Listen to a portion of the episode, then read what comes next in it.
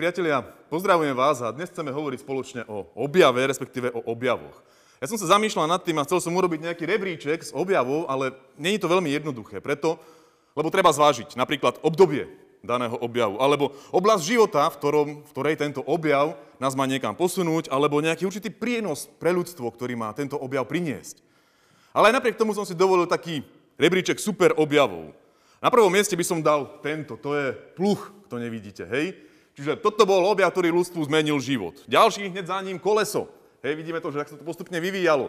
Takisto to zmenilo život ľudstvu. Alebo tento objav. Viete, čo to je? Možno už niektorí medici vedia, čo to je. Je to penicilín. Hej? To naozaj posunulo ľudstvo niekde. Alebo žiarovka Edisonova. Lietajúci stroj. Alebo Baničov padák. Koľko parašutistov vojakov mohol zachrániť. Ale potom pre gazdinky chladnička, vynájdená v Amerike. Viete, čo to muselo byť, keď ľudia si mohli uložiť potraviny do studenej skrine? To muselo byť niečo úžasné. No a potom tu máme fotoaparát, ktorý potom bol päť svalom zdokonalený, hej, päť svalov objektív, alebo telegraf, alebo aj vďaka toho, aby ste nás teraz mohli pozerať, na to potrebujeme internet, pripojenie, aby ste si mohli pozrieť toto zamyslenie. A mohli sme teraz pokračovať ďalej. Napríklad bezpečnostný pás, to bola revolúcia v automobilovom priemysle. Automatická práčka. Hej, nemusíme chodiť prať na potok, to je úžasná vec. Alebo podnikatelia, registračná pokladnica. Alebo pre fajnšmekrov zemiakové lupienky. To bol taký objav, že to posunulo ľudstvo normálne do niekam ďalej. V Božom slove môžeme tiež toho mnoho objaviť. Ja som dnes vybral takýto text. Lebo zjavila sa milosť Božia spásonosná všetkým ľuďom. Nechcem hovoriť o celom tom verši, chcem sa venovať dvom slovíčkam. Zjavila sa, alebo v rámci témy objavila sa, milosť Božia a spásonosná. Čo to znamená? Takže poďme k tomu zjaveniu. Zjavila sa, objavila sa.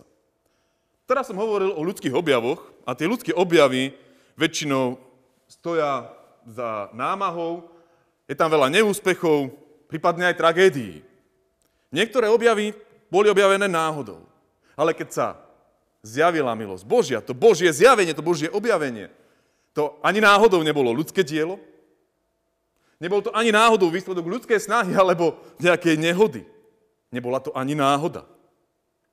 V liste Židom čítame, mnoho razy a rozličným spôsobom hovoril Boh voľakedy otcom skrze prorokov.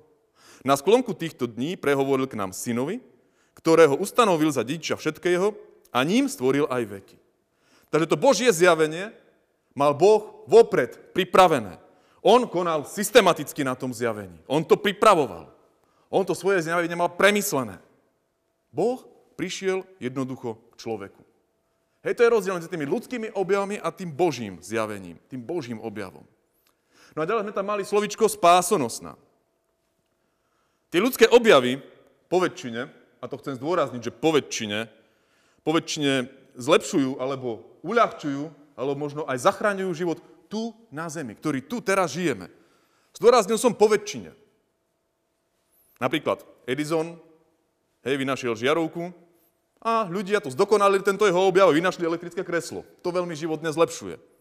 Alebo Nobel vynašiel dynamit, aby uľahčil prácu baníkov. Ďalej si môžeme domyslieť, čo sa s ním stalo. Hej, prvá vojna, druhá vojna a tak ďalej.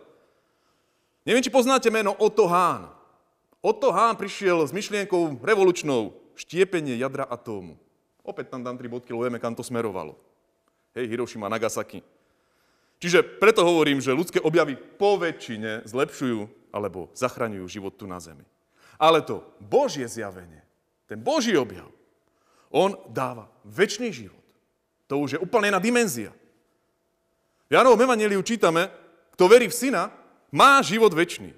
To však neposlúcha syna, neuvidí život, ale hnev Boží zostáva na ňom. Všimnite si tú realitu.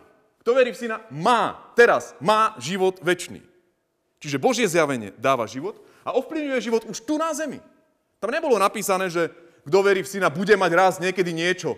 On teraz už má večný život. A ďalej zase Ján napísal v prvom liste, že syn Boží sa zjavil na to, aby maril diablové skutky. Čiže on mení život už tu na zemi. Tu a teraz. Oplatí sa teda Boha stretnúť.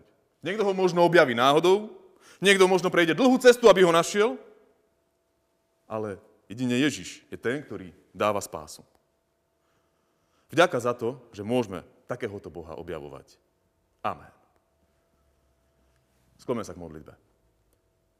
Drahý Pane Bože, ďakujeme Ti za to, že už tu na zemi nám mení život. Ďakujeme Ti za to, že smieme takéhoto Boha dúfať, veriť. Ďakujeme Ti za to, že naozaj Pán Ježiš na to prišiel, aby zmáril tie diablové skutky, aby my teraz sme už mali istotu večného života. Ďakujeme Ti za to, že v tom správnom čase si sa zjavil na tomto svete, aby si úplne od základov prekopal a zmenil náš život. Amen.